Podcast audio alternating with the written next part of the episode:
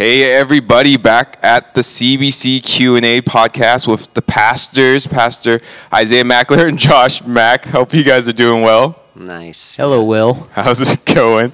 we, going well. we did the podcast last week, but unfortunately, the bozo that I am forgot to unplug it correctly, so that's all gone. But we're back this week. Exactly. It was just And God good censoring us. yeah. Actually, actually, it was yeah. Anyway, it was it was a good one.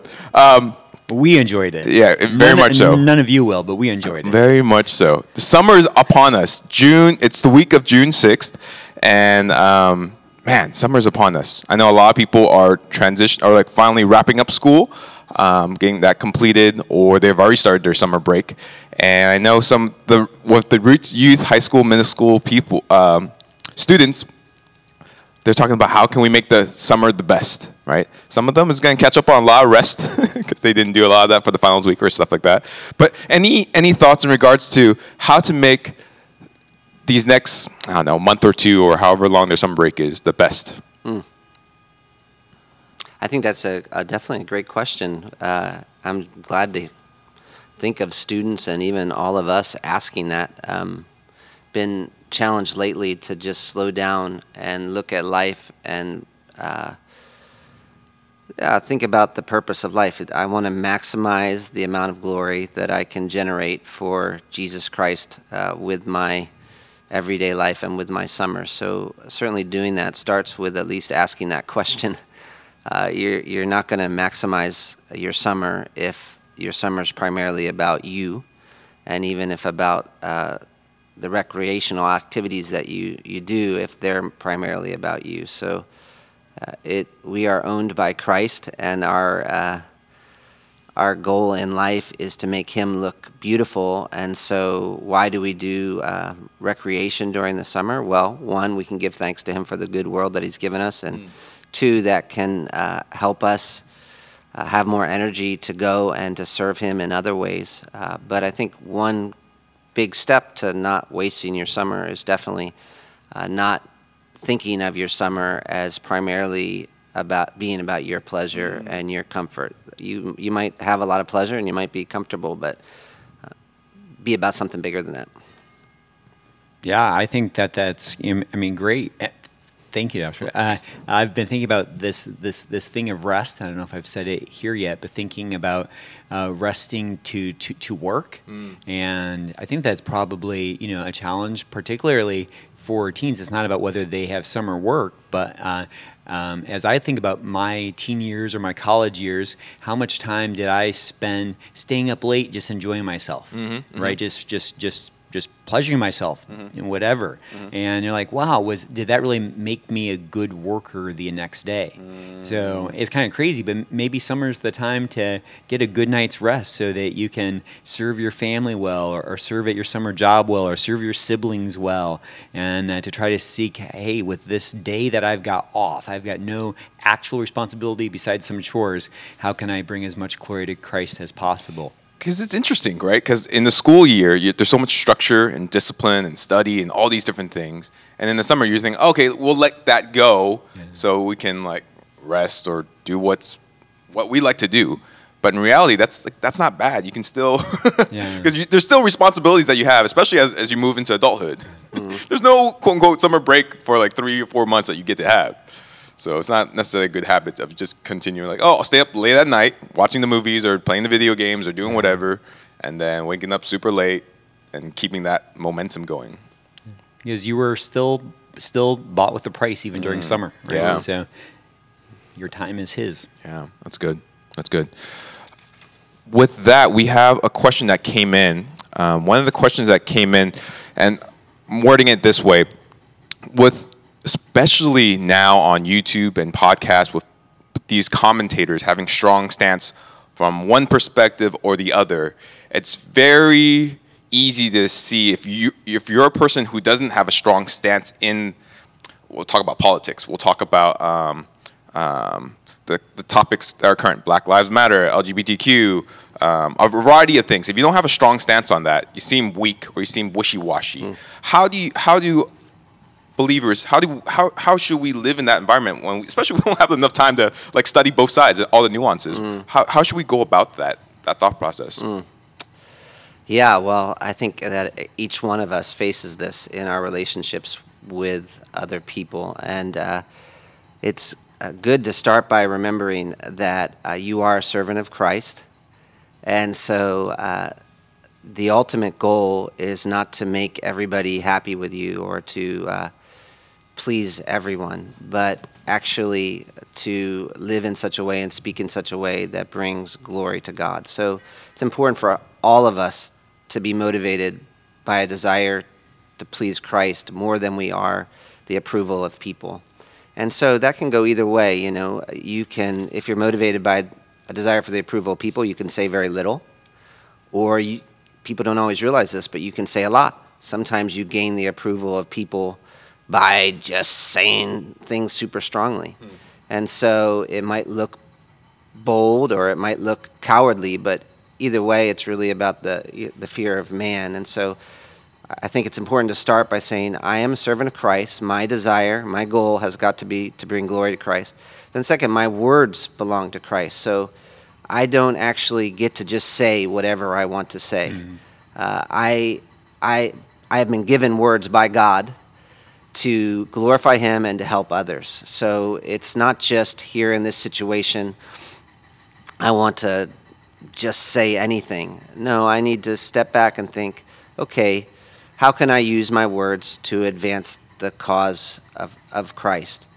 And then uh, it's good to recognize the different temptations that you're going to face when it comes to a controversial issue. So, one temptation that some of us face more than others is to be uh, too soft and uh, to not be willing to call things as they are because we're so worried about uh, perhaps offending someone else. So, that's a real legitimate temptation. Others, though, and I don't know that people always realize this is a temptation as well, their temptation is going to be to speak more than they know mm. and to speak so strongly. And we do live in a culture that loves mm-hmm. super dogmatic statements.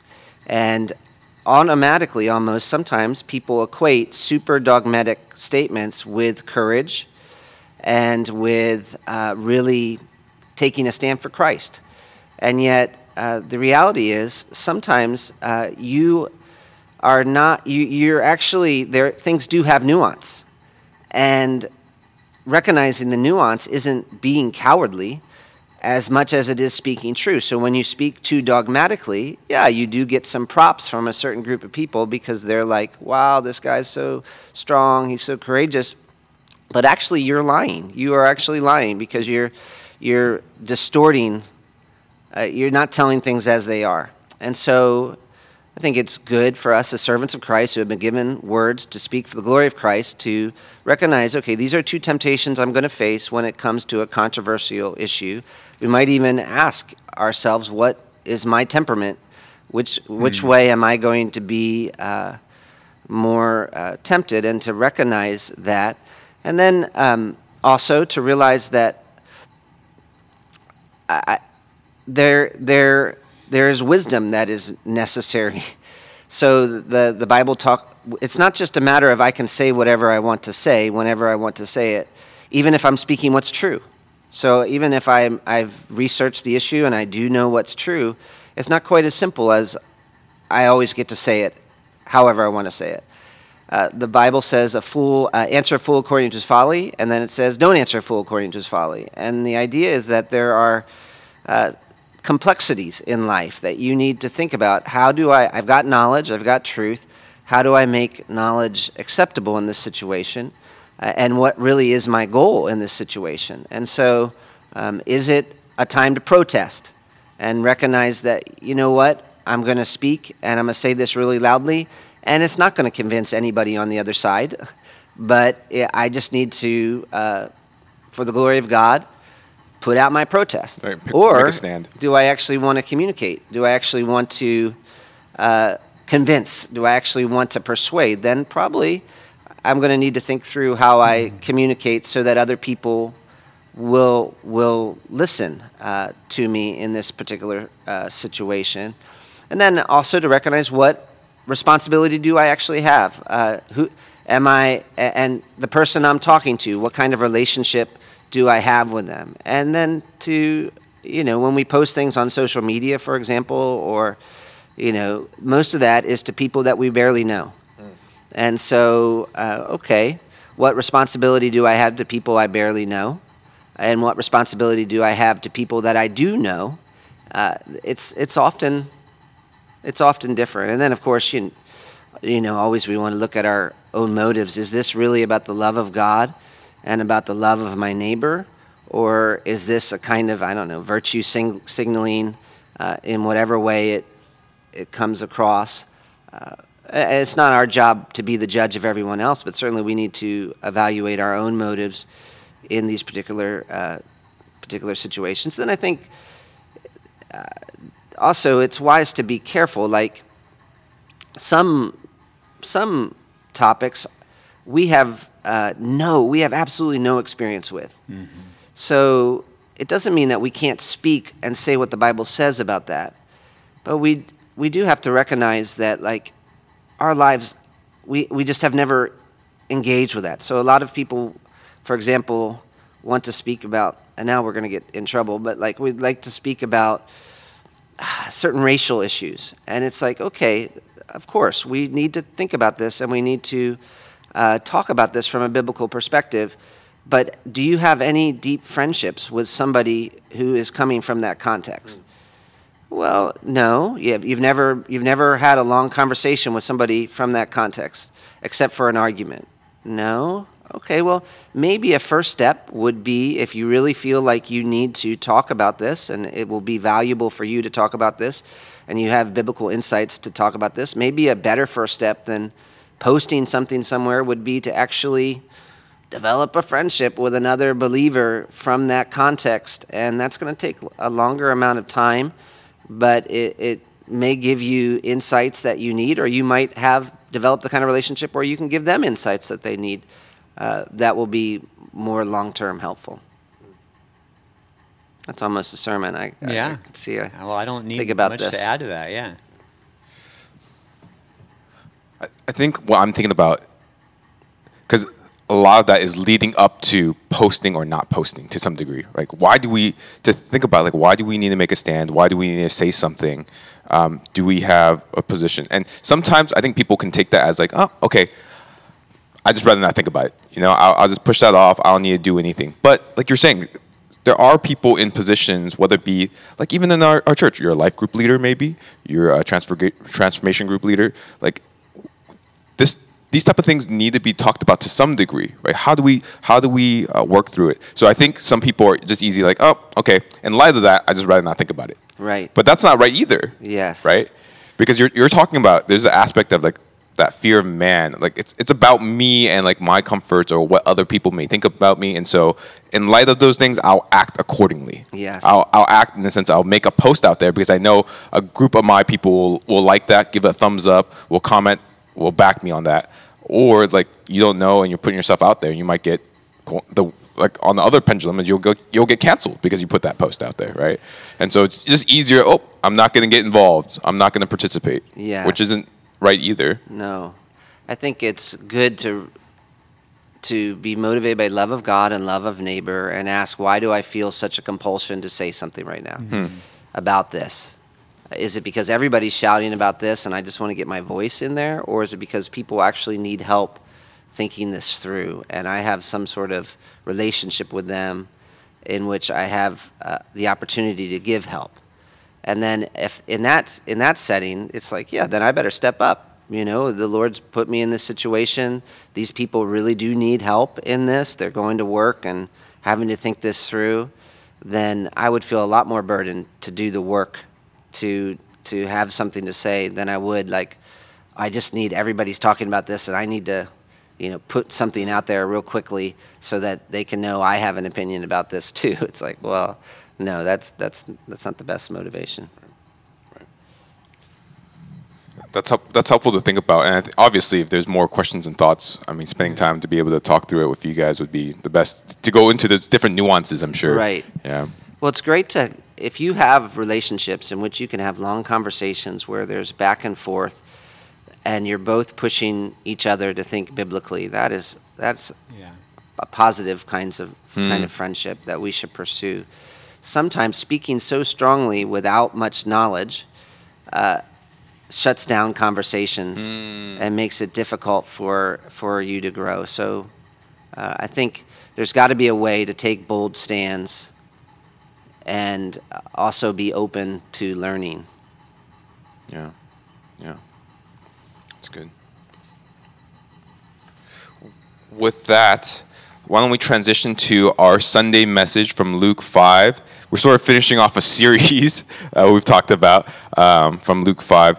And one thing I want to sort of start doing is like some aha, some things that stood out from the message from whether it be this past Sunday or these past um, series of messages on Luke 5. Were there, Isaiah, from your perspective, anything that stood out to you from whether it be this Sunday or the, the series on Luke 5?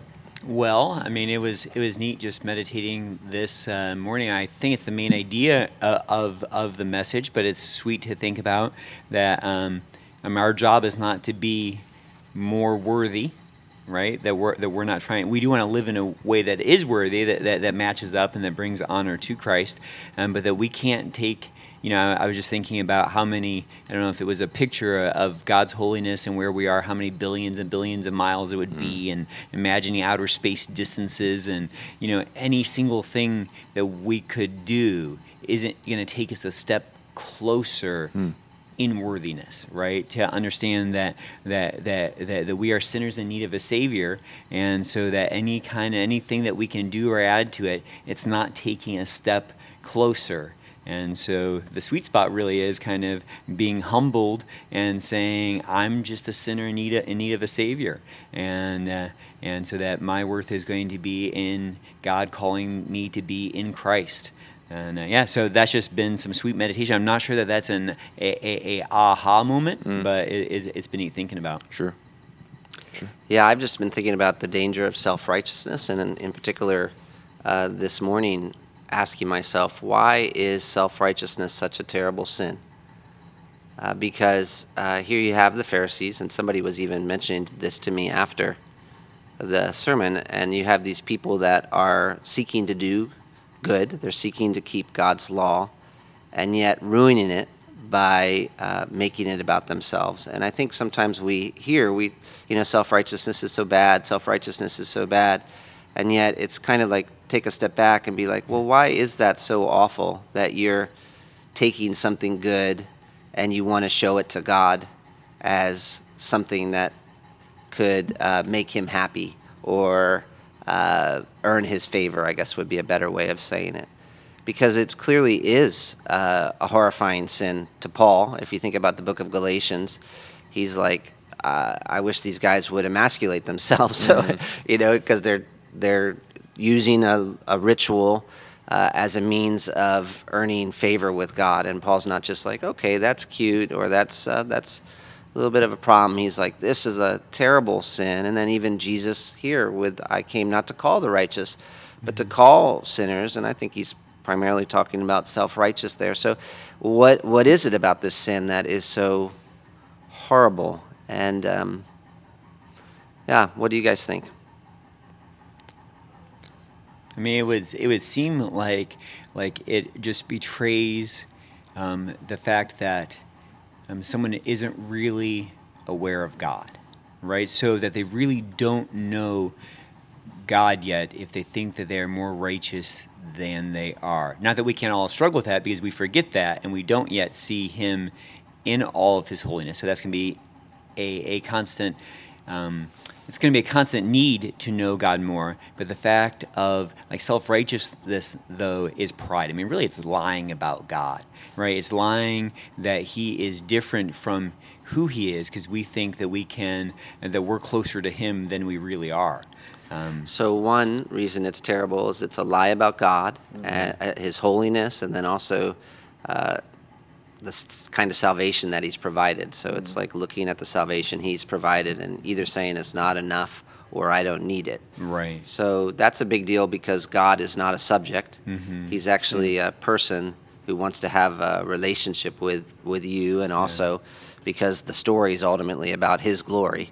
And so, in a sense, you're a liar and a thief by, by trying to take glory away from God. It's also uh, self righteousness is a hor- horrible sin because of what it it ends up doing. So like when I try to boast in something I've done, that actually not only doesn't glorify God, but it's not good in in in this world, and is actually what is at the root of right. so much conflict.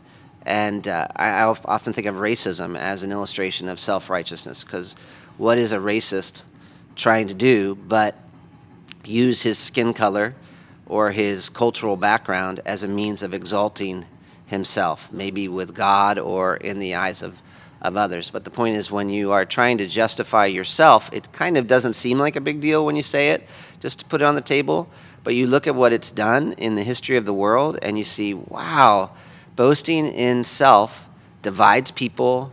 Uh, it ends up, yeah, producing death. Yeah. Yeah. And I was, I was thinking too, sort of tied to that, was like um, we're talking about how we're we're more like the Pharisees than we think. Oftentimes, I mean, rightfully so. Like Pharisees are the enemy; they're the bad guys, and there's good guys in the sense of believers, followers of Christ. Right. And yet at the same time, it's like, wait a second, huh? Uh, yeah, it's not too far off. Right. And so I know there was a question that did come in in regards to saying Pharisees were keeping the law, right? They're doing their best. They're they're doing even more than was written. But how did they do it in such a wrong way that mm. it was like it was damning them?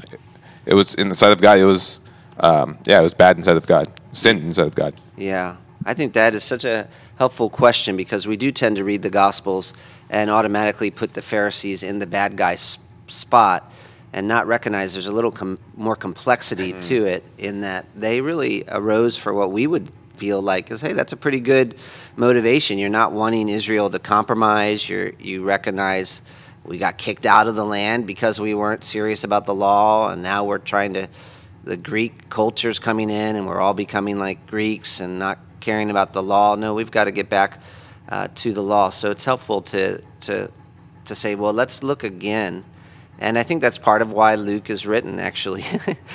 Luke is uh, exposing what was at the heart of uh, what made what what the Pharisees did get wrong. Um, and I think one obvious thing, one obvious illustration, they're an obvious illustration of the danger of uh, of self righteousness. And what can easily happen is that uh, the law, our obedience to the law, becomes more important than the lawgiver.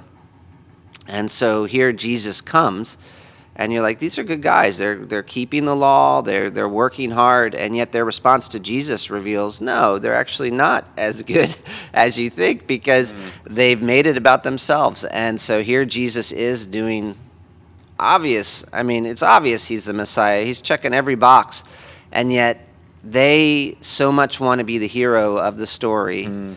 that they they they're they're they're saying, Jesus, we don't want you. We reject you. And so I think that's uh, that's the danger for all, that we all face is we really want to be the hero of the story. This has been just so I wanted to get this in here today because it's something that's almost like revolutionary to me. It's so obvious, but like we all come into this world and we basically look at this world from our own perspective. And so we picture this world as if it were a story that were primarily about us. Hmm. And so everybody else exists. This is Josh's world. You know, uh, I can't even imagine the world without me in it. Hmm. You know, even when I think about death, it's sort of like, well, all these people missing me. Mm-hmm. You know, um, so I've had that thought. We kind of the world is such a worse place. Yeah, yeah, yeah. We kind of have this picture of we're the central character in the story, and we get really bothered when people don't recognize it. And we're trying to shape the world where we're the central character of the story, and God is a secondary character. And so that's where I think a lot of our problems with God come in. Like when we read the Bible and we see Him doing things we don't understand, we're like, but I'm the center of the story. Mm. That's kind of what we don't get about, you know, death reveals that as a lie. It's like death is like take you out of the world. A hundred years from now, your great grandkids don't even know who you are. Mm. So how can you be the center of the story? You know, you you're not the center of the story. God is the center of the story. But as long as you think you're the center of the story, you mess everything up, even. God's law. So God's law and repentance, even and faith, becomes more about, hey, these are means for me to be the hero. And the biblical story is God is the hero. God is the hero. And the story is about Him. If you can just let the story be about Him, you can understand everything. And so, one part of the story is He is the one who provides salvation, mm. not you. Mm. And so, uh, He's going to give you, your job is to receive. Your job is to uh, trust that He's good and to put all that junk down that you're clinging to and uh, open your hands so you can take the gift that He's going to give. But if you have to be the hero of the story, uh, that that that's going to really bother you, and uh, you might end up crucifying Jesus. mm. Mm. Yeah, yeah. Well, one one thing I was thinking about is that you could potentially miss the point. You can miss the point by listening to this message or this series. Um, because when you're talking about tax, collect, tax collectors and uh, describing them, I was like, hmm, I'm having a hard time because like I don't see my accountant friends or CPAs or financial advisors as like th- like uh, so bad, right? right? Like so shocking that you would hang out with these people. It's like oh, these probably good people to have in your your network. Uh, but when you were describing it, I was like, whoa, that's like it's more of like those are like pimps and like drug lords and like corrupt politicians and and you can go down the uh, go down the line in regards to things. Those who are betraying their community, those who are going, yeah, all those things. Um, I feel like a way to miss the point potentially is that if you're someone who hasn't done a heinous sin, right? You you aren't like, um, yeah, you haven't done a heinous sin. Do I need? I'm still vanilla. I haven't done anything really bad in my life, so I don't feel like that unworthiness or need to be like that contrast. Do I need to do something? Does that make sense mm-hmm. in the sense of like how, how you can twist it? Isaiah, do you, do you get so, what I'm saying? So you're saying that you need to do something bad, so you're more heinous. Yeah, and to some yeah. degree, it's like, oh wow, I see. Like these are the people who God's coming for. Mm, yeah, well, please don't do that. Right, well. right, yeah. exactly. right, right. But just like some people could could miss the point in thinking yeah. like, oh, like I know I'm a sinner, but like I've been growing up in the church, I've been going to Bible studies, and I'm like I'm not that bad. Yeah, yeah. It it is. I guess it's it's it's scary to hear you say that but it's true, right? Because people do say that, and and you hear that when people kind of apologize for their salvation testimonies. Right, Not exactly. a really exciting story here. I'm right. sorry, I grew seriously. up in a Christian home, and uh, um, so what's scary, I think, is that. Um, I think that can, I guess that that understanding can keep you from saving faith, right? Because it does reveal that you don't really get who God is, mm. right? Mm. And so the way that we see God for who is who He is is revealed in His Word and revealed in the person of Christ. And if when we compare ourselves to Christ, we're not mortified at how different we are and how far how far we fall short apart from His grace. Um, yeah, that, that is kind of scary whether someone has been humbled Mm. Yeah. Right. Um, so I don't know if that's exactly what you're saying. At the same time, I can think about my story, and if the Lord allows you to do more wicked things to humble you, I guess that that can be His grace too. Sure. Um, so I'm, I guess I'm thankful to see more of my sin exposed. Um, I say it's a far better way to instead of having Him expose more of your sin, if you are willing to uh, say, I'm just going to take His word for it, and uh, and let uh, sin be utterly sinful because of its disparity from Him, and just it, He He's good, and this is His law, and it says if I don't love Him with all my heart, soul, and mind, I'm worthy of judgment. Mm. How do I not love him with all my heart, soul, and mind? Instead of saying, "Well, I really wish I had done more wicked things, yeah. so I could be exposed." It can um, be really helpful uh, to call sin what it is, hmm. and so I think that uh, sometimes we don't help ourselves because we lie. so that yeah. to say, if I'm in a position where I'm saying, "I wish I had done more heinous sins," I'm not as bad as other people. Okay, you know, I, I no. It's scary to hear you let's say think that. About, yeah. Let's think. Let's think about what you've actually done. Yeah. And I think the reason why you don't feel like it's that heinous is because you're lying to yourself. Mm. So, like this one I've been struck with lately is just sexual temptation. So, a lot of times people act as if sexual temptations like this almost nowadays like it's almost like a small sin.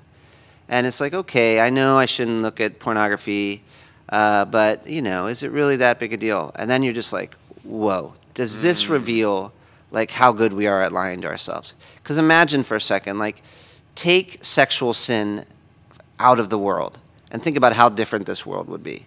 So, like, it's just an illustration to me of how easy it is to lie because it's like, okay, sexual temptation, sexual sin, it's, it's, I know it's bad, but it's not that bad. Wait a second here. How much damage has sexual sin done in this world? Like, sexual sin has broken families, it's uh, destroyed lives at a young age. Uh, people's, you know, are enslaved because of people's sexual sins. It has uh, taken careers away. I mean, if you want to talk about what sexual sin has done in this world, this is obviously like a terrible, terrible sin. It's like, it's just brutal kind of dictator, and yet we can be like, well, no, it's just a, it's just a temptation. oh my goodness, mm. we lie, we lie. Pride, you know, call pride what it is. Mm. Pride is I want to be God, and I want you to worship me. So okay, um, I'm sitting here thinking that's not uh, that big a deal. No, I am saying, I am saying that I am the king of the world. Mm. And you know, when we get angry and we yell, what that's kind of what Jesus is doing in Matthew 5, isn't it? He's like he's not saying he, he's actually like look at that sin for what it is, you know? You're like, "Oh, I'm not a murderer." No, but look at your anger. What is going on in there? You're like, Josh, Josh, Josh, every must one must bend to the will of Josh, and if you don't bend to the will of Josh, then I will punish you.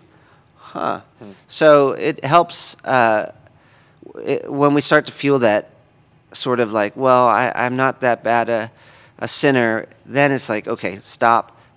Jesus came for sinners. Mm. So you better figure this out. right. So, and it's not like you're going to have to pretend to be a really right, bad sinner. Right, right. You just not you're like deluded. So let's let's pray and prayerfully think and call things for what they are, not so that we just detest ourselves and stop there, but so that we go to go right. to the Savior who loves to show mercy to sinners. So right, yeah, eh, right. So that we know that we're a sinner, right? Because that's who Jesus came for. Yes. Yeah, right. So if we don't know that we're sinners, and like that's where where it's not just to know that I have sinned, but to know that that in me, apart from Christ, there is no good thing. You know that I am not capable of obeying God's law, that by nature I enjoy being an enemy to Him. I prefer being an enemy to Him apart from His grace working in me. Yeah, so to let sin be truly sinful. Mm. And, uh, mm. Yeah.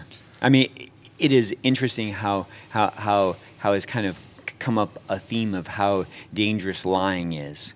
And, um, um, but that's exactly what Satan does, right? So Satan has been a liar from the beginning, and he's been a murderer, and so that is how he works. He wants us to to, to, to, to believe lies, and it's, it's amazing how when the image of God is kind of broken by the fall in us, we become liars, right? We don't we don't do truth. Uh, we prefer lies. So that is, I mean, it's the very evidence of the brokenness of us is that we lie about our sin. Mm. And, uh, and the person we're best at lying to is usually ourselves. Mm. Yes, yeah. Wow. Wow. Well, another question that did come through was um, repentance and seeing how repentance can almost seem like a work. Mm. It's like, well, if we're saying that no works will earn our salvation before God, but it seems like repenting is an is a work in and of itself. Can you guys talk about that? And uh, yeah. Yes. I can always talk, and then uh, Joshua can come and fix it in a minute. No. Uh, yeah. So so so it so is repentance a work that earns God. Um, so God gives us commands, and uh, and He gives several commands in the way that we are to respond to Him, and. Um, um, we are to repent, and that's one of the commands that he gives. He gives other commands like turn to Christ, um, believe in the Lord Jesus Christ, and you'll be saved. Those are commands too. Mm. Um, we have to uh, submit to God. So, our turning from sin and turning to God, whether it's the first time when we are saved mm. or you know the billionth time when we see our sin exposed again and we're turning to Him, um, it is always about uh, about believing right? It's always believing that He is willing to receive sinners who come humbly to Him in repentance. Uh, but it's always about obedience. It's always about change, right? So there's always going to be um, like like like we can't kind of pick and choose and say, well, believing in Jesus is not a work, but repentance is a work. Mm. Well, these are the same these are the commands that come from the same God. Mm. You know, so so obviously uh, the I mean he he's he's not divided in his mind. He's not schizophrenic. Um, so he he's good. He doesn't play games with us. And so when he calls us to come to him, he calls us to come to him in in submission. He calls us to come to him in faith. He calls us to come to him in in repentance. So obviously there has to be to, to be something kind of like ultimately not true that repentance is a work because really what it's saying is obeying a command is a work or it's, or it's what someone could be kind of fearing mm. is that obeying a command is a work well is is believing a work mm. Um, well, no. So really, this is just about how God wants us to come to Him and the kind of coming to Him He wants us to have, right? And it is humble and needy and loving obedience and saying, Your laws are good. And of course, I'm going to submit to you, even though I know at times my flesh I don't want to. And uh, um, yeah, so all of that is faith, right? So repenting and saying, uh, Sin is disgusting and your laws are delight that is faith there. So so it's I don't know, it's just an impossible, I think, to, to, to unweave those various commands he wants us to obey. Now I think a whole other side is is what is a work. Mm-hmm. Maybe I can toss that to you, Joshua. So if yeah. repentance, it doesn't have to be a work. I guess it could be a kind of hmm. work. So what yeah. would make a work a work as compared to obedience? Yeah. Well, I think we can mess everything or up. fix everything else I just said. Yeah. Yeah, no, we can mess everything up in terms of uh, any good thing God gives, of course, Satan wants to um, distort. He's the the sower of death. Uh, he's the death planner. So he wants to uh, plant death everywhere he can, and uh, even in the, the good things. So we can mess everything up. And one simple way we can mess anything up is by making it about ourselves. And so mm. repentance is certainly uh, supposed to be about uh, God is so good and he's wise, and I trust him. And so he, I'm holding this thing in my hands tightly that is uh, just, I like, yeah. it may be, but it, I'm trusting that Jesus knows better than I do. And so I'm going to put it down and turn to him and follow him uh, and believe what he says because I know who he is. And I'm going to call this what he calls it. But what we want to do with everything is make it about us. And so repentance, we turn it into a kind of work, I suppose, when, okay, now I've got to make it about how much I cry. Hmm. I've got to make it about how sad I look. Hmm. I've got, if I can get sad enough, then maybe Jesus will right. be willing to forgive me. Or oh, I've got yeah. to add satisfaction to this. So, like, I've, I've got to uh, come and I've got to do, I can't just accept that He forgives me and that he's a, a gracious. Now I've got to say I'm sorry, and then for the next two weeks I've got to mostly feel like he hates me and uh, always be, you know, get out this whip, mm. whip myself on mm. the back. Mm-hmm. This is a lot of yeah. religion, so it's obviously a pretty deep temptation for, for people. They form all sorts of systems around uh, how to yeah. penance and, mm-hmm. and satisfaction of sin. Um, and so, uh, true repentance believes that God keeps his promises, and God says he's a God who forgives sinners. And that's why I'm coming in repentance, is uh, because I'm trusting his promises that they're true, not thinking that, okay, if I just look sad enough. Uh, of course, we, we want to say, let's be sad. be sad, it's sin. But I'm sad because I believe. I believe that God is, is true and good. I'm not sad because somehow I think enough sadness is going to make my daddy happy with me. Mm. Uh, and again, this is about.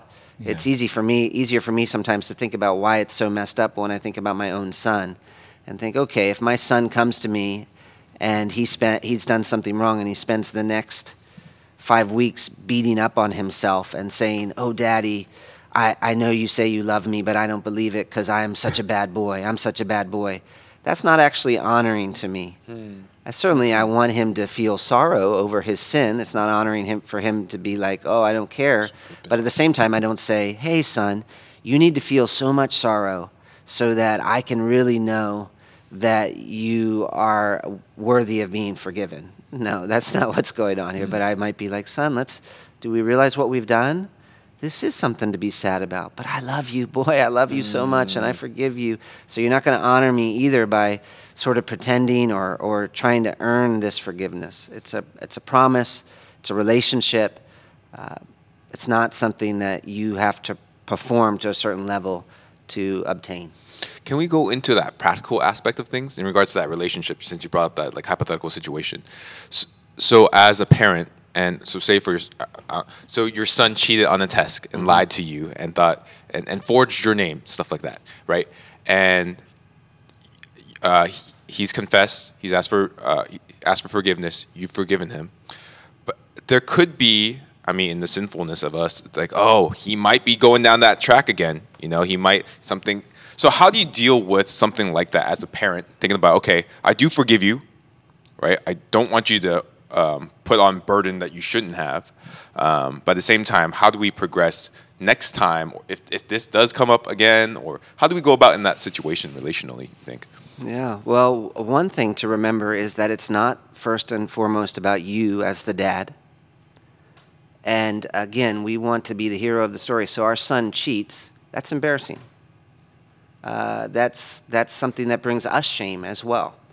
And so, because of that, uh, we have to be very careful that this doesn't become primarily about you made me look bad and I want to make you feel bad until you recognize that you don't do this to your dad. This you're a, you're a Mack, you know, Macks don't cheat or whatever. So no, this isn't Lord, please help me. That's one of my prayers not to take this situation that um, it's sad. It, my son, it, this reveals something about his relationship with you. So it is hmm. sad, but not, and he needs to grow. He's just revealed something about his view of the world. I got to figure out what is tempting him to cheat in this situation. Is it he wants to earn my favor, or is it that he hasn't studied, he's been lazy? There's lots hmm. of different routes to cheating. But the point is, I don't want to go into that situation, make it all about me, and therefore miss the moment, which is about how do I help my son, first and foremost, in his relationship with God. And so ultimately, part of that is going to be helping him think about what does this reveal about your relationship with God? What does this, uh, what does, how, how is he understanding what has happened here? Uh, and, then, of course, it's going to go from there. If he's feeling grief and he recognizes this as sin against, it's clear he understands what has happened, then there's going to be a certain gospel uh, that kind of proclamation that needs to happen.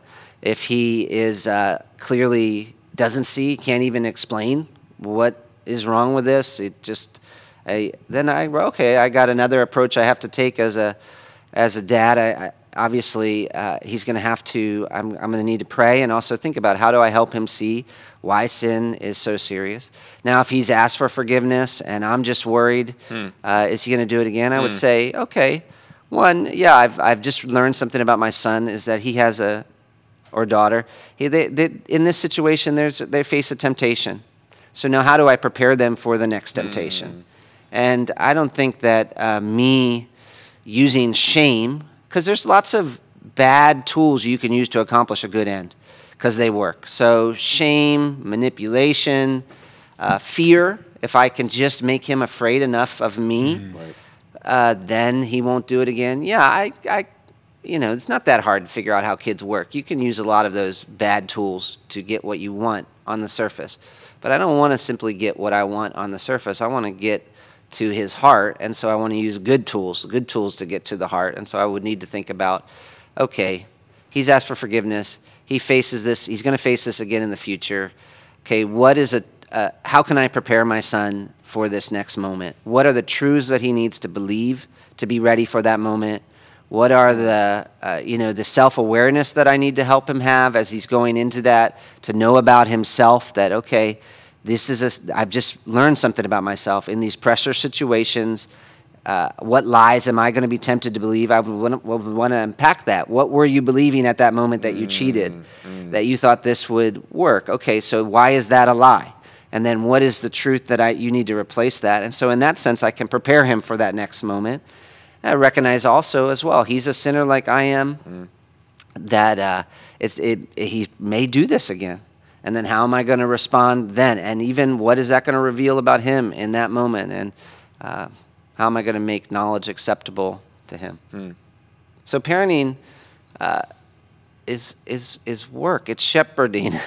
uh, if you really, this, you know, you can get short-term solutions. It's easier to get short-term solutions uh, with bad with bad tools. And so a lot of times we'll compromise for that for to get the short-term solution because we're lazy. The long-term solution it, it may not look as great in the middle, uh, and it might be a slower process. But the the end game is that uh, they're transformed from the heart out. Uh, and if all you're content with is just sort of uh, fixing the externals through these bad uh, solutions, then it's just a matter of time. You might get to like they're 18 and they look great, but they, they're going to get 25, 26, 30. They're not going to be afraid of you anymore in the same way, and they're just going to hide it from you and do their own thing, or they're just going to say, "Forget dad, forget mom. I'm just going to do what I want to do." And that it worked for the first 18 years, maybe a little, but it didn't really work long term. Right. So since uh, we've kind of transitioned to talking uh, uh, about parenting, Joshua, how do you? Um, so those conversations with your kids are are great to be cultivating about their heart. I've talked to parents with young kids who are kind of like like trying to process through how do you they're kind of like they're kind of too young to be processing a lot about their hearts yet maybe that the parents are having to tell them.